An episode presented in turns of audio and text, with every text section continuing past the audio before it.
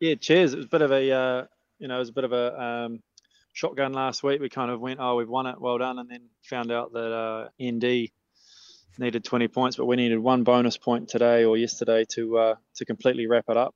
Um, so it's good to finally get it all sealed how for did the they, year, which is pretty cool. How did they break the news to you that you you hadn't quite won it? Had the celebration started? Oh, we sort of, you know, congratulated quietly, and then just sort of went, oh, we've still got two games to go, and put in a good shift. And then um, I think we heard about the the N D C D game getting called off and the points being scrapped, and I'm not entirely sure, but but yeah, it's all all sort of wrapped up now, which is makes it a lot easier to get on with. Yeah, you were the one that hit the, the winning runs with the, the bonus point that you required. Uh, one hundred ninety-nine for seven. You needed to get past two hundred for that bonus point. Did you did you know it was coming, and did that play in your, your mind to to hit it for six? Oh no, I was just I was sort of just out there having trying to have a good time, and um, it was cool to cool to be out there when, when we got to the two hundred, obviously. Um, but yeah, I was just sort of hacking away, and yeah, we got over the over the two hundred mark and ended up getting two twenty odd. So yeah, it's been a dominant season. You, you you've won it with a, a game and a half to spare, almost won it with, with two games to spare. What can you what do you put that um, that dominance down to?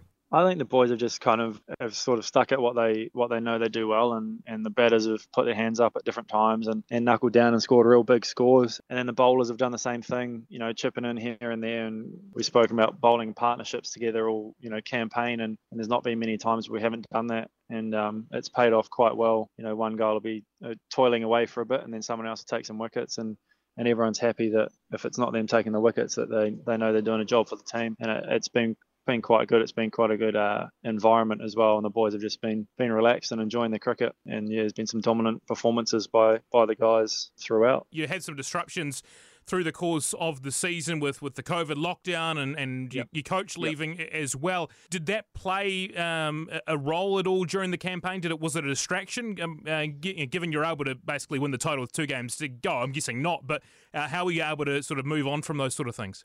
Yeah, I think the boys sort of said, obviously, you know, we, we don't need to, to make a big deal of, of a coach leaving, a coach coming in and, and stuff like that. And the COVID sort of lockdown early on, we just said we want to want to give it a good crack and, and not have any excuses to, to not perform, you know, for Auckland. Um, so the guys have knuckled down and, and never had any excuses about, you know, struggling or not not getting the job done. It's kind of been the other way. Everyone's everyone's just been pretty fizzed up to to get it done and and. and stuck to that the whole time, and I think that's why it's been so successful, is everyone's enjoying themselves and, and doing what they, they do best, you know, individually, which helps the team uh, to get to get to where we've got to. Can you have any, any celebrations tonight, uh, given you've still got a, a game to play uh, over the next couple of days and, uh, and a round to go after this one? Oh, no, I think it, it'll be fairly subdued. I think we'll probably probably be in bed by eight thirty. Uh, the old daylight saving got us definitely on the first day, but um, no, nah, it'll just be a, a quiet little little dinner with a couple of the guys, and then... Um, Yeah, big big couple of days to go. Looking to obviously try and uh, perform well for the next six days of, of the summer um, that we've got, got left. So yeah, it'll be fairly subdued until until probably post-season, I'm guessing. How do you feel about your own form uh, so far uh, this campaign? Yeah, it's been it's been interesting. Obviously, um, everyone has their own sort of role with the team, and, and I know what mine is, and you know, toil away for a little bit, and it's been great to see the other guys getting the reward for doing well. But everyone, everyone knows what their role is, and it's they're all going to be different. So I think I've been personally going okay, and, and just enjoying being back in the back in the team after missing the first probably two thirds of the summer. So yeah, it's been it's been good to be back in the mix and playing. Well, you've got uh, we, uh, a ninety-run lead as it stands with the uh, the uh, the Stags one hundred thirty-one for four. How important mm. to, to finish this game and then the uh, the final round uh, on a high and, and really drive home that uh, that championship.